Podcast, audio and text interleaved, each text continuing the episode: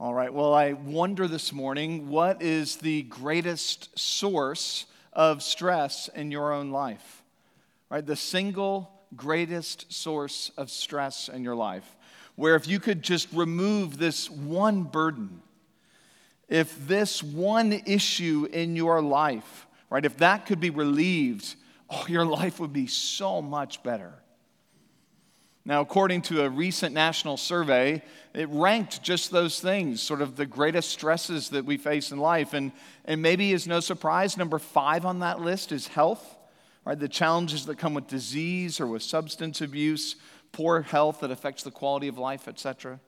Number four, well, that came in as family, stresses that come with in laws, with children, with caring for aging parents. Number three was work. So, challenges with employers, coworkers, the workplace environment, and so on. Number two was actually the stress, and this one's been rising in, in recent years the stress of politics, which perhaps isn't exactly surprising given our increasing polarization, right? The partisanship of our age. We got elections now, 2024 elections right around the corner, which leaves number one. And can you guess what that is? The greatest source of stress in at least Americans' lives? Well, it's money. Number one is money. It is the single greatest source of stress, especially not having enough money. And perhaps that's not surprising, right? Given inflation, rising costs at the pump, at the grocery store, right? Even your electric bill. You know, so credit card debt has now reached about a trillion dollars, largest ever. Student loan debt, I read, is at $1.7 trillion, also the largest ever. And as I say that, some of you right now are probably stressing out, right? You're feeling your own heart race and, and your blood pressure begin to rise. Not to mention, friends, taxes due on Tuesday, don't forget. The calculus we make is that if we just had more, well, of course, that would solve our problems. If I just had more money, I could get out from under my debts. I could live more independently. I could live more securely. I could live more freely. I, of course, could also, right, live more comfortably. The assumption we make is that money solves problems, and thus more money will therefore make us happier. But, friends, what if our assumptions are all wrong? What if money actually creates problems? Problems that perhaps we don't see or even perceive. What if money, instead of, in fact, improving our own lives, could actually ruin our lives. You know, we think so much of life could be improved if I just, to put it bluntly, if, right, if we were rich. But, friends, does the Bible agree with that assessment? Friends, what does the Bible have to say about being rich? And does it share our same assumptions? Right, and for that, I want to invite you to turn this morning back with me to the book of James. We've been in this book for a number of weeks now. We're going to be in James chapter 5, verses 1 through 6. If you don't have a Bible with you, you can grab one of those seatback Bibles. They're red. You can find our text on page 1013. Page 1013. And we're coming here towards the end of the letter. And last week, James warned us of a, a kind of proud self reliance that doesn't factor God into our lives. And this morning, he's going to warn us of a kind of proud self indulgence that also fails to factor God into life. So look down with me at James chapter 5. Follow along as I read. James writes, Come now, you rich, weep and howl for the miseries that are coming upon you. Your riches have rotted, and your garments are moth eaten. Your gold and silver have corroded, and their corrosion will be evidence against you and will eat your flesh like fire. You have laid up treasure in the last days. Behold, the wages of the laborers who mowed your fields, which you kept back by fraud, are crying out against you, and the cries of the harvesters have reached the ears of the Lord of hosts. You have lived on the earth in luxury and in self indulgence. You have fattened your hearts in a day of slaughter. You have condemned and murdered the righteous person. He does not resist you.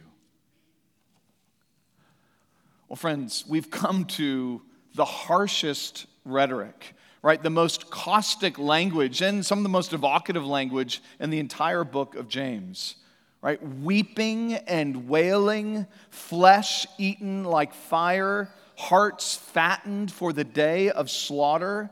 You know, many people today lament hellfire and brimstone preachers, right? What do they do with James? I mean, he's not mincing any words. And if we're going to make sense of this text, we'll be helped by understanding exactly who James is addressing.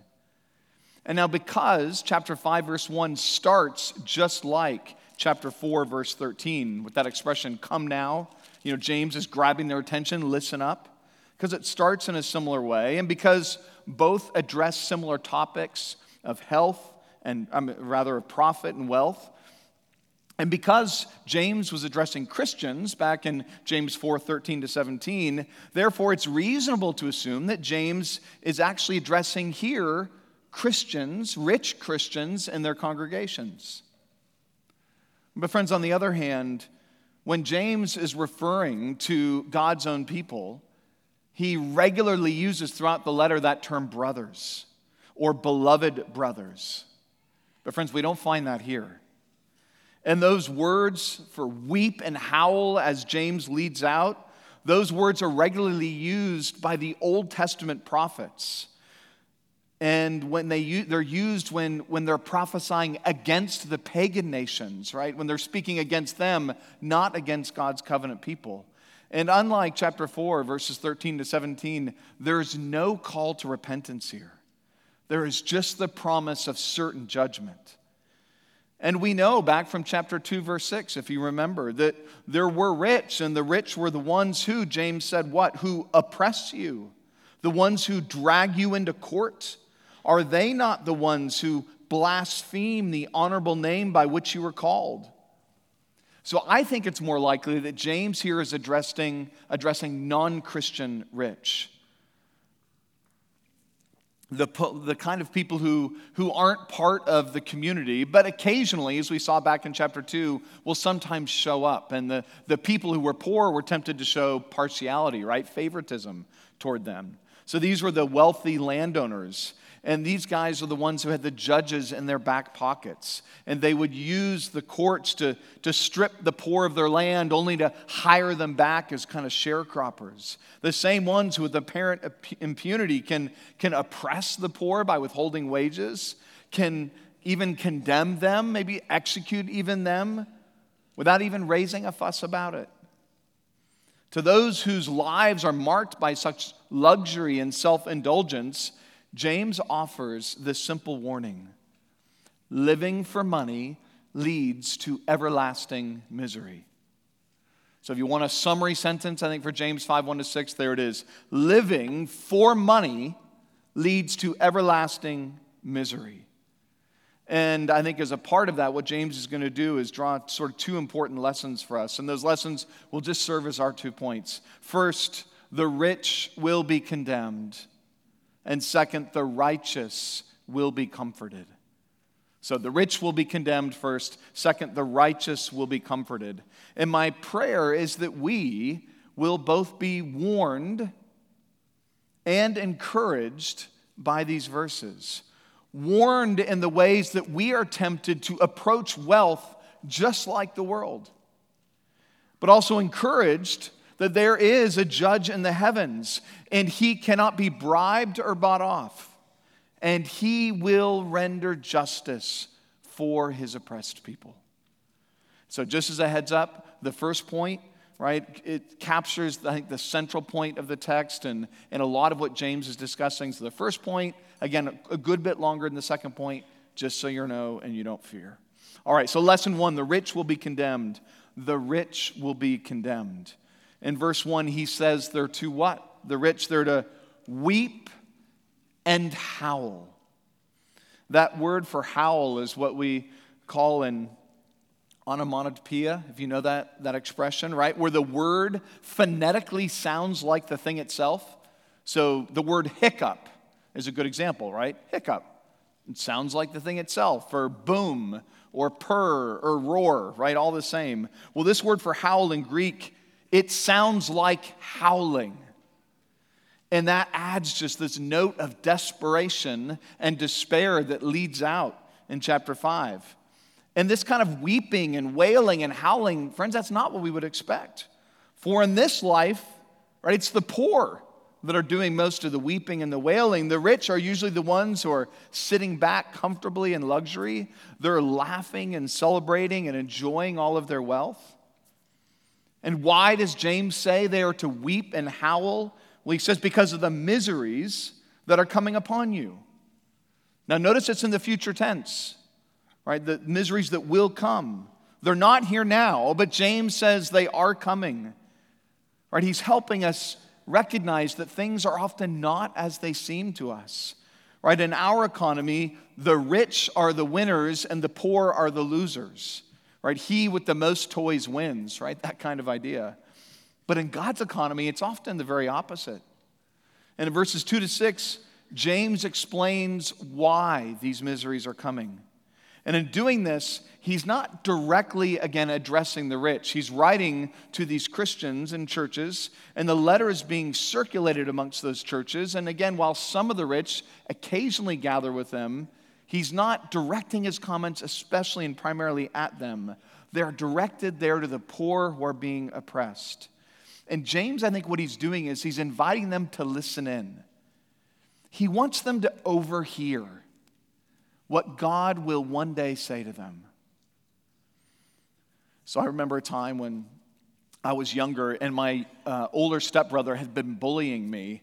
And I happened to walk down the hallway and I overheard my mom defending me and telling my older brother he can't continue to bully me. And I remember overhearing that conversation and remembering how comforted I was to know that there was one who would defend me. I think in much the same way, James is inviting them to listen in, to overhear what God will one day say to their oppressors. And so he wants them to be warned, right? He's, he offers this as a warning lest they become envious, envious of the rich. And yet he also means it as an encouragement lest they become hopeless. So it was a warning not to become envious, as an encouragement they would not become hopeless. And critically, the issue James is addressing is not wealth per se. So it would be wrong to read this text in a Marxist fashion, right? That we have here, here James is, right? He can just telegraph Marx, late 19th century, proletariat rising up against the bourgeoisie, right? That whole bit. Well, this isn't about the abolition of private property. It's not about class warfare. It's not even fundamentally about haves and have nots or about tax policy or about income redistribution. That's not James's point. It's not even, again, finally about wealth itself. It's rather what is done and what is not done with that wealth. James, will see, isn't attacking wealth, but the sinful use of wealth. And he highlights four temptations in particular. He's going to highlight the temptation to excess in verses 2 and 3, to extortion in chapter 4, to extravagance in chapter 5, and then even execution in chapter 6. And so, for you careful note takers, yes, right there, four subpoints to point one. All right? The sinful temptation to excess, extortion, extravagance, and execution. So, first, what does he say? This temptation to excess, verse 2. He says, Your riches have rotted, and your garments are moth eaten. Your gold and silver have corroded, and their corrosion will be evidence against you and will eat your flesh like fire. You have laid up treasure in the last days. The picture there is just one of rank excess, of lavish possessions that have been left to rot of expensive jewelry, right, that's been gathered and yet sits and starts to tarnish and corrode. And all of it, it seems, is just amassed for its own sake. The owner, it seems, was more interested in acquiring all these things than in using them. Indeed, he, he didn't seem to be able to use it all, kind of like the parable that Jesus gives of the man whose barns become full. And so, what does he do? He just builds bigger barns. He can't use it all, but he's, he wants it all. He needs to have it all.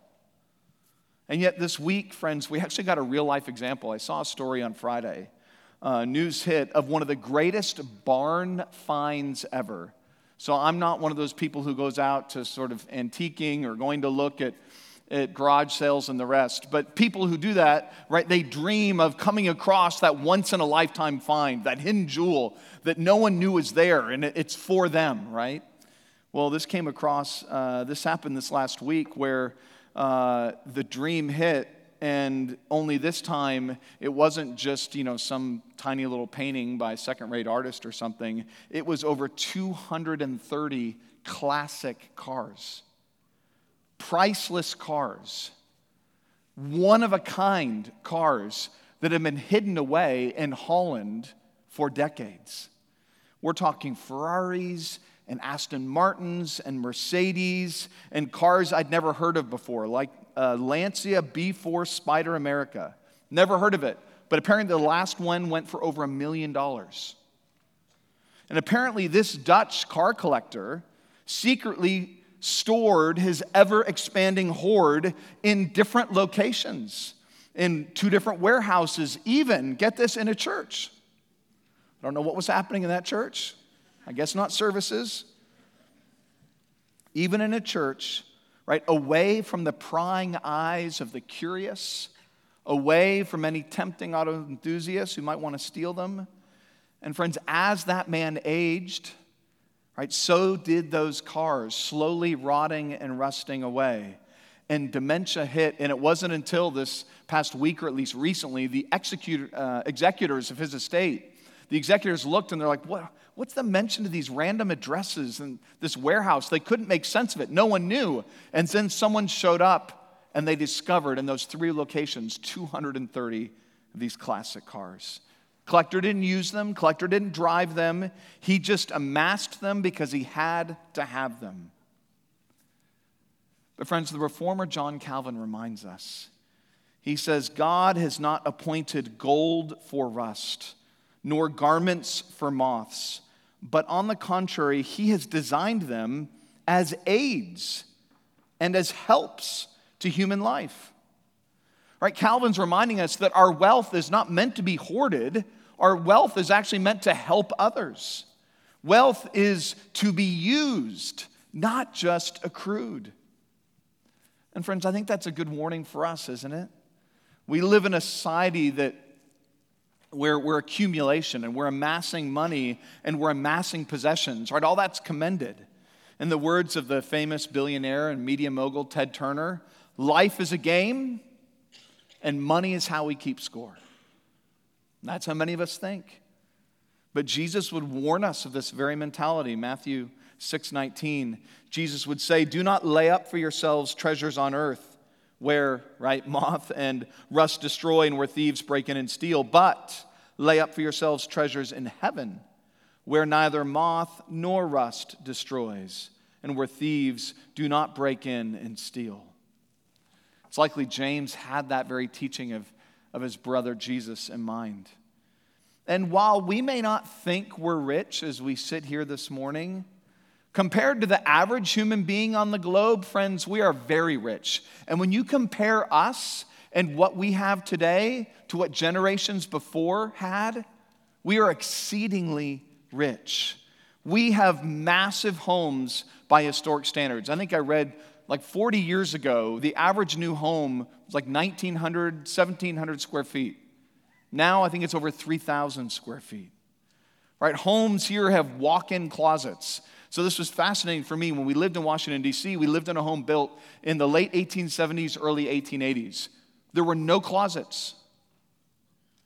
It was just assumed that everything you had could fit in a trunk or could fit in a bureau. None of the rooms had closets, not even the master, if you will, bedroom. And then we come down here and we're looking at homes, and Aaron and I are like, that's a closet? Like our entire master bedroom in DC could fit in there. And indeed, in our first home, you know what was in our closet? My study. It was big enough I could put all my clothes and have my study in the closet. Then there are cars, right? Motorcycles. I know, I love those. Boats, garages, and attics that are just overflowing with stuff. We have bikes, and then of course we've got bikes, but then we need racks for our bikes, and we'll have multiple TVs, and then we have exotic vacations that we would like to take, and we've got mowers because we've got big yards, and then we've got to have weeders and trailers, and got kayaks and canoes to hit the river, all of these things. And what was unthinkable to people 100 years ago now to us is just the norm. And James's point is not that wealth is evil or that we shouldn't save for retirement, or that we should shun the good things that God gives. He is saying we shouldn't simply amass them, and we certainly shouldn't put our trust in them. Hoarding, he says, is foolish. For our things, just like our own bodies and lives, as he reminded us last week, right, they're fleeting. They could be taken from us at any moment. Therefore, don't hoard them, but think of how you could use them to be of help to others. But second, he notices that other that second sinful temptation toward extortion, verse 4, toward extortion. Verse 4, behold the wages of the laborers who mowed your fields, which you kept back, are crying out against you. All right, so clearly many of the rich he's addressing here are landowners and they're exploiting those who are working their land. They're holding back wages, which was forbidden in the Old Testament, Leviticus 19:13. Do not defraud your neighbor or rob him. Do not hold back the wages of a hired man overnight. Now, why not just even overnight? Well, because to do that would be life threatening. Because this is a world where there's no credit, there are no banks. And if you lived on a subsistence wage, you lived from day to day. You literally needed that daily wage to pay for your daily bread. So to not be paid was likely not to eat, right? That's a disaster. But for the rich to forget to pay a few workers, that's just one small detail easily can be forgotten. And without legal recourse, who's going to stop them? Now, if you're an employer, uh, here this morning. You know, you employ lots of people, maybe you manage people and, and have a say in sort of employment practices. It'd be a good question to ask Are you following through on your own commitments? Right? Am I delivering? Are we, as an organization, delivering to our employees what we promised? And I'm not just talking about pay and benefits and making sure payroll hits and hits people's accounts. But what about hours? What about expectations? Think about even what you pay your people. Right? The wealth disparity between the rich and the poor in James' day, that was a huge disparity. Well, friends, ours today is growing larger. Now, many of you will know, given my economics background, I am admittedly a free market capitalist, right? I am not a communist, not in the slightest sense of the word. We tried that in the 20th century, it worked out horribly, violently. But you'll also know that no system is perfect. And in 1965, CEOs made 20 times more than the average worker. So 1965, they made 20 times more than the average worker. By 1989, it had grown to 60 times more than the average worker. And by 2021, it had ballooned to 400 times more than the average worker. Which just begs the question are CEOs today 20 times more valuable than CEOs back in 1965? Or maybe to flip the question around, is the average employee that much less valuable to the organization than they were in 1965? Friends, such concentrations of wealth amongst a narrow few, that is generally not healthy for societies. So, if you're an employer, right, or if you're on a board of an organization or a company, if you're involved in hiring decisions, just are your policies honest? Is your pay structure, is it reasonable? Is it defensible? And I don't mean in comparison to others, but I mean in comparison to God and what He would expect. Is your system set up in order to prey upon the weakest and the most vulnerable, right? Just because you can get away with paying them less, maybe they live in a third world country, or maybe there's high school employees. Just because you can get away with paying them less, should you? Is your compensation system is it all tied to inflation? Or have those who work for you taken a significant hit in real wages in the past few years? All right, all questions I think by implication we could ask. But third, he highlights their extravagance, verse 5. You have lived on the earth in luxury and self indulgence.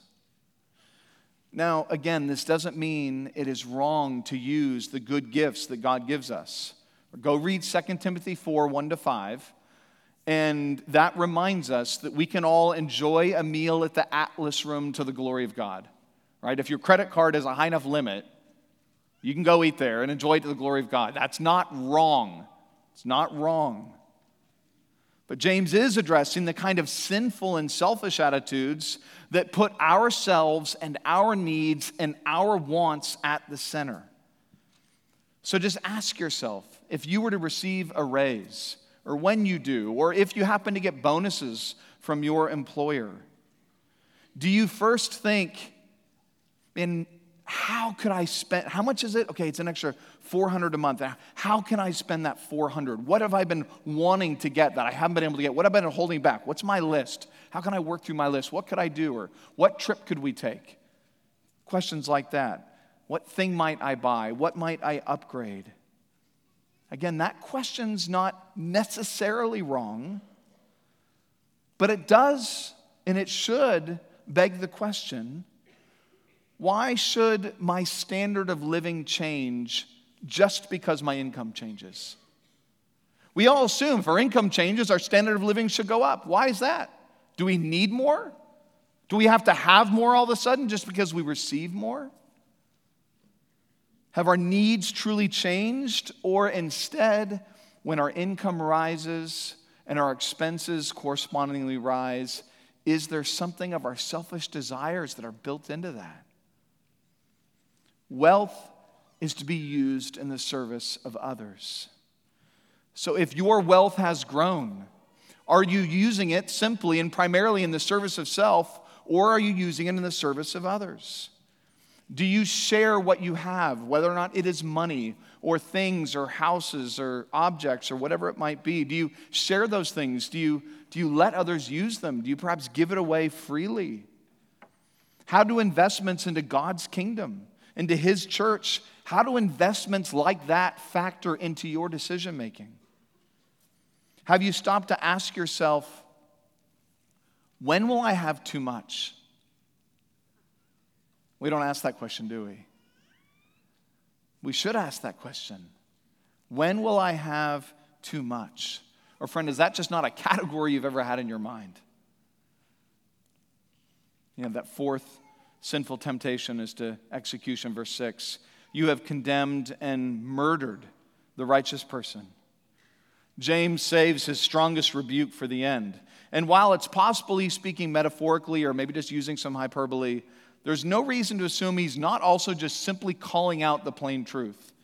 Because where there is wealth and power, those who possess it, and they tend to go together, they tend to leverage that wealth and power to further oppress others and to benefit themselves right? To take from others, and when necessary, right? To condemn, to imprison, or simply to kill them if they become too much of an inconvenience.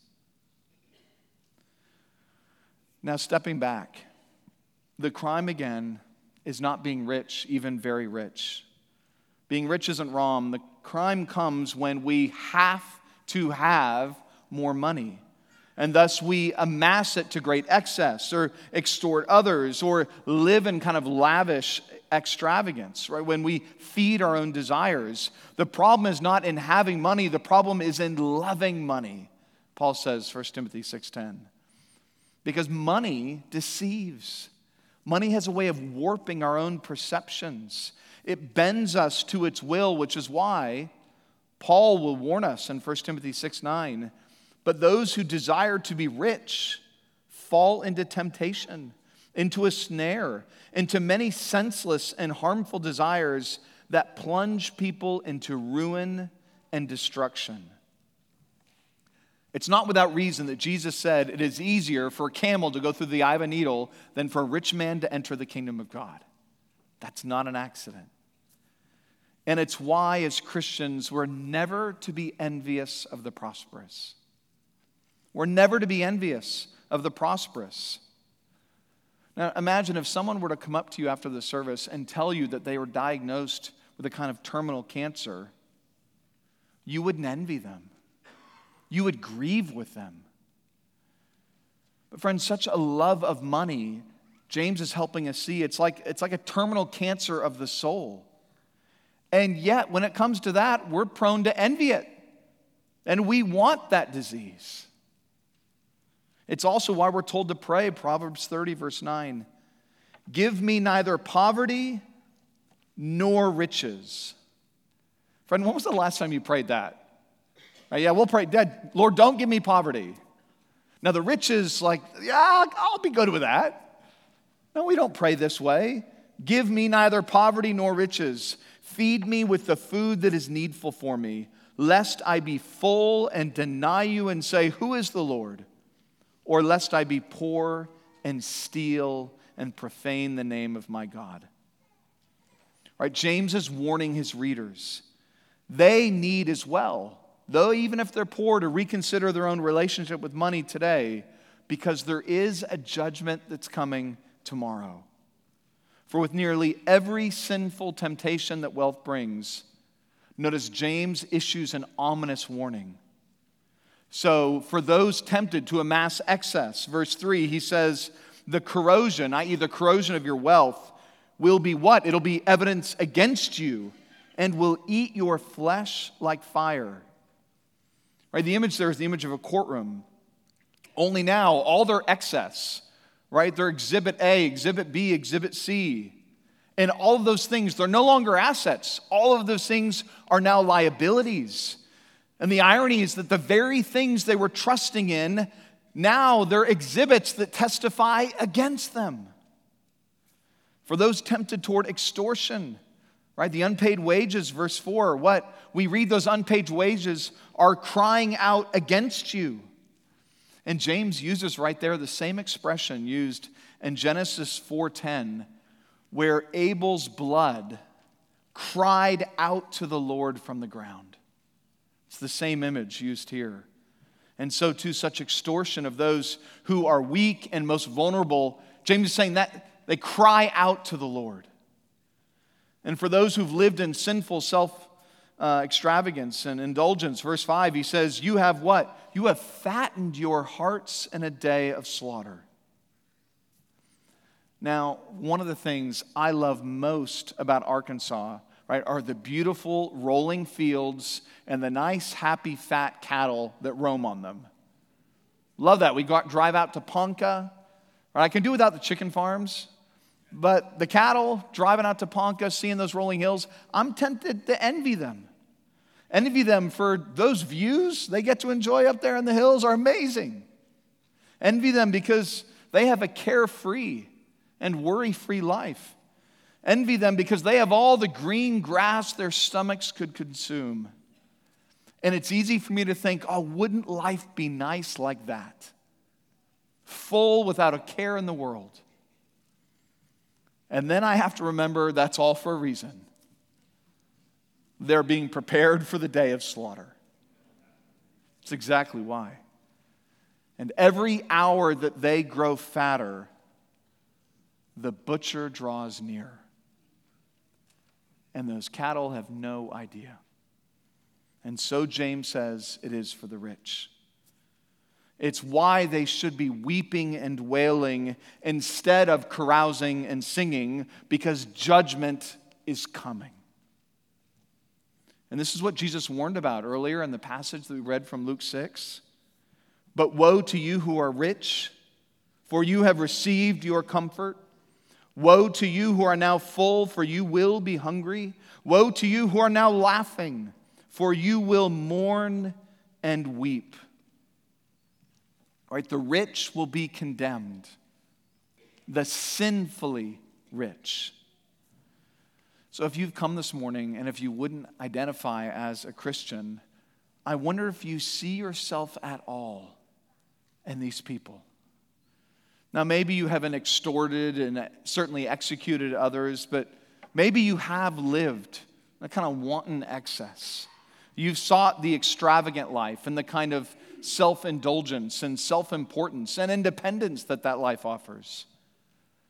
Well, friend, if that's you and if you feel any tinge of a conscience that's pressing and pricking your own heart, what I want to say to you is that judgment has not yet come. You are already right now overhearing what will happen, but has not yet happened. And so for you, these can be words of grace that it's not too late to turn, not too late to, to go back to God and to repent, because that's what Jesus came to do. He came to call sinners and call sinners to repent. You know, Jesus had all the wealth and resources heaven had to offer, and all of them were at his disposal. And yet, we read in the Gospels that Jesus forfeited all of that to become like us and to take on flesh and to live among us and to live in great poverty and then to die for us a sinner's death in order to rise again from the grave for us. All this Christ did, you're hearing it, for us. Paul writes 2 Corinthians 8 For you know the grace of our Lord Jesus Christ, though he was rich, yet for your sake he became poor, so that by his poverty you might become rich. Oh, friend, if you are trusting in your riches this morning, if you think they can deliver you, they cannot. James is helping you see it. Only Christ can. Let go of those things, grab hold of Christ, and live. Otherwise, everything you give yourself to, you're fattening your hearts for the day of slaughter. The rich will be condemned. But second, the righteous, the righteous will be comforted. The righteous will be comforted. How? How are they comforted? Where are we seeing that in the text? Well, James notes that their cries, their cries to the Lord are not ignored. Verse 4.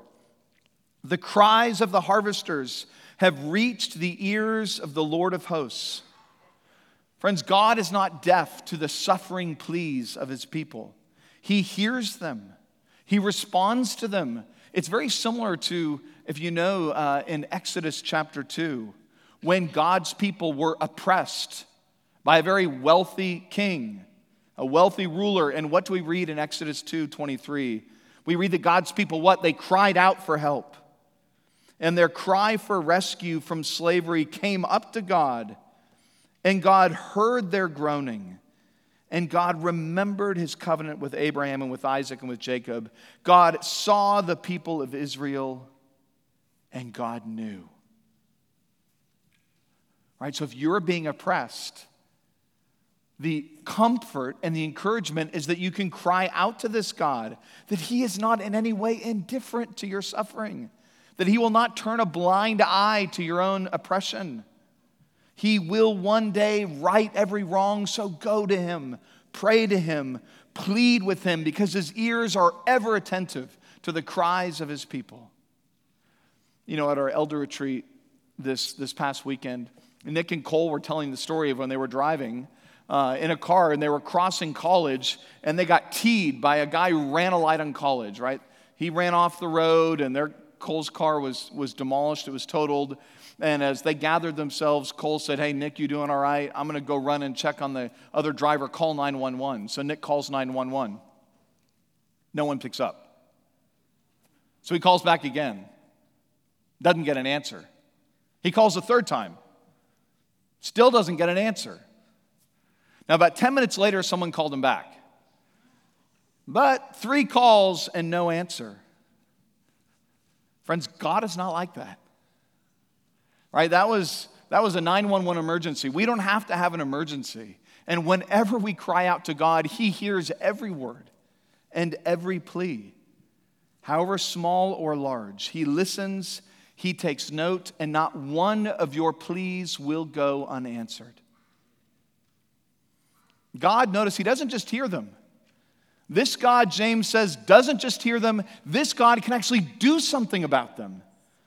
For what does James say? He says, The cries have reached whom? The ears of the Lord of hosts. That Hebrew title means just the Lord of armies, as the CSB renders it.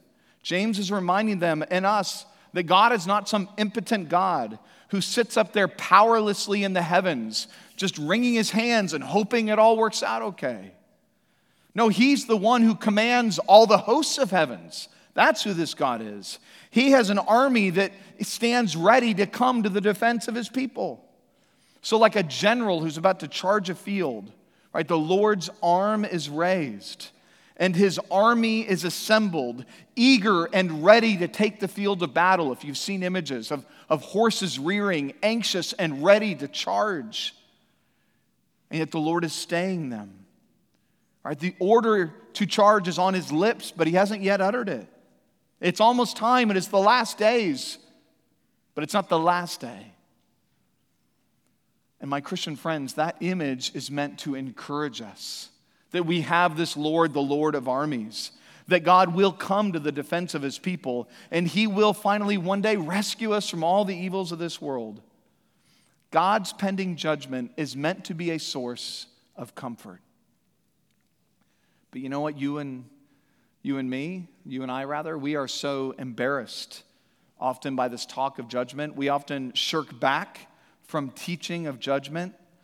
So, a friend of mine tells a story of being on a, a short term missions trips with some other Americans. Uh, and they were in Mexico and they were in parts of rural Mexico trying to help a local church there and its ministry.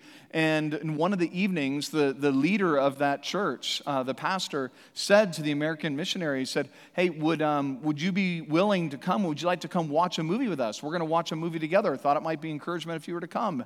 And they said, Oh, what, what are you going to watch? And then the guy described it, and it was one of these sort of 1980s movies about hell and fire and judgment. And the American students were like, Oh, let, us go back and let's see if any of us brought something else. Did any of us bring anything else we could watch other than that? Something that might be a little more encouraging, a little more uplifting, not quite so heavy. And so they looked, but to their embarrassment, they didn't have anything. And so they came back and they said, Hey, what if we don't watch a movie? What if we just play a game together? And the pastor sort of looked at them, and the pastor could tell. They were embarrassed. They didn't want to watch this film. And he basically looked at them and said, Listen, what is a cause of embarrassment for you is a source of great encouragement to us. You're embarrassed about God's judgment because you've never truly suffered at the hands of the wicked you've actually never experienced great injustice. Because if you had, you would realize that the fact that God will one day come to judge is the only hope you can finally hold on to. And in that moment, the Americans realized maybe something was missing in their own theology, and maybe something was missing in their own experience. Friends, James is reminding us the wicked may have the last word in this life, but they won't have the last word in the next. It's why the sermon title says we're to live prospectively. And some of you may be wondering, like, what is Brad talking about? It just means live with an eye toward the future. We're to live with an eye toward the future. For the day will come where we will face a judge. And this judge, again, cannot be bribed and he can't be bought off. And on that day, in his courtroom, he will judge rightly and justly and fairly, and the wicked will be weighed and found wanting. And I think that's why James ends in verse 6 with the note of the righteous one who does not resist.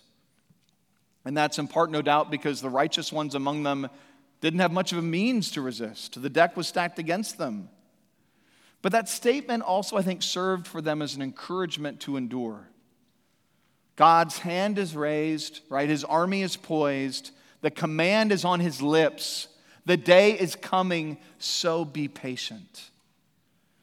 Isaiah 40:10 God says, "Find comfort, O my people, for behold the Lord God comes with might, and his arm rules for him. Behold his reward is with him, and his recompense, his judgment before him, and he will tend his flock like a shepherd." and he will gather the lambs in his arms. He will carry them in his bosom and gently lead those that are with young. And friends, are we not truly reminded finally of the, of the truly righteous one, right? Of the Lord Jesus Christ himself, who was, remember what? Who was sold out for money. Jesus was sold out for silver, 30 pieces of silver. And yet, like a lamb, Jesus was what? Like a lamb, he was led to the slaughter, not the wicked. He went to that place of slaughter for them. And yet we read Jesus did not open his mouth, he did not resist them. Jesus embodied what it meant to entrust his soul to his faithful Father. And so we walk the same path worn by Christ. Hebrews 9:28 So Christ having been offered once to bear the sins of many will appear a second time to what? to save those who are eagerly waiting for him.